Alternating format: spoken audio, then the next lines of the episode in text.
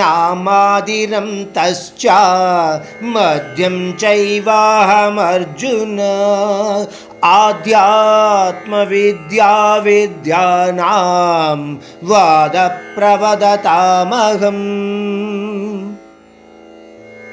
మరికొన్ని విభూతి తత్వాలను తెలియచేస్తూ పరమాత్ముడు నలభై రెండవ విభూతి తత్వంగా ఈ విషయాన్ని చెప్పడం మొదలుపెట్టాడు.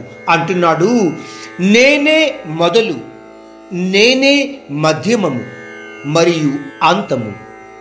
అంటే ఈ సృష్టిని మొదలుపెట్టి నడిపించి అంతము చేసేవాడు నేనే అర్జున. పరమాత్ముడు ప్రత్యేకంగా చెబుతున్న విభూతి తత్వాల గురించి వింటూ అంటే ఇంతవరకు మనకు చెప్పిన విభూతి తత్వాల గురించి వింటూ మనము ఎక్కడ తికమక పడతామో అని మరొక్కసారి నేనే సర్వేశ్వరుడను నేనే సర్వవ్యాపిని అన్న విషయాన్ని కూడా తన యొక్క విభూతి తత్వంగా అర్థం చేసుకోమని మనకు గుర్తు చేస్తున్నాడు. ఎందువలనంటే ఈ విషయాన్ని భగవద్గీతలో అనేక శ్లోకాల ద్వారా మనకు ఇంతకు ముందు చదివిన అధ్యాయాలలో తెలియచేశాడు.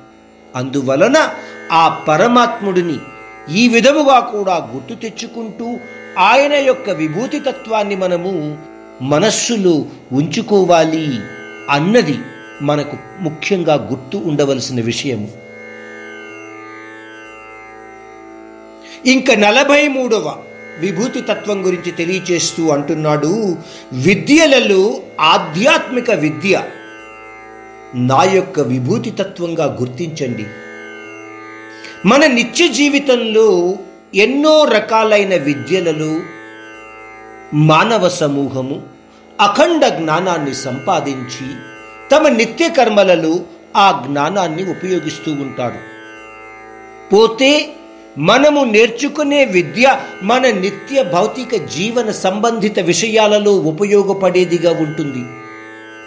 ఆ పరమాత్ముడు అంటే ఆ భగవంతుడు చెప్తున్న ఆధ్యాత్మిక విద్య మనలో ఉన్న చైతన్య జ్యోతిని పరమాత్మ అంశముగా గ్రహించి నిస్వార్థము నిష్కల్మషము ద్వేషరహితము క్రోధరహితము అయిన కర్మలను చేస్తూ అందరూ సమానము ఎటువంటి భేదాలు లేవు అన్న భావనలను కలిగించేది.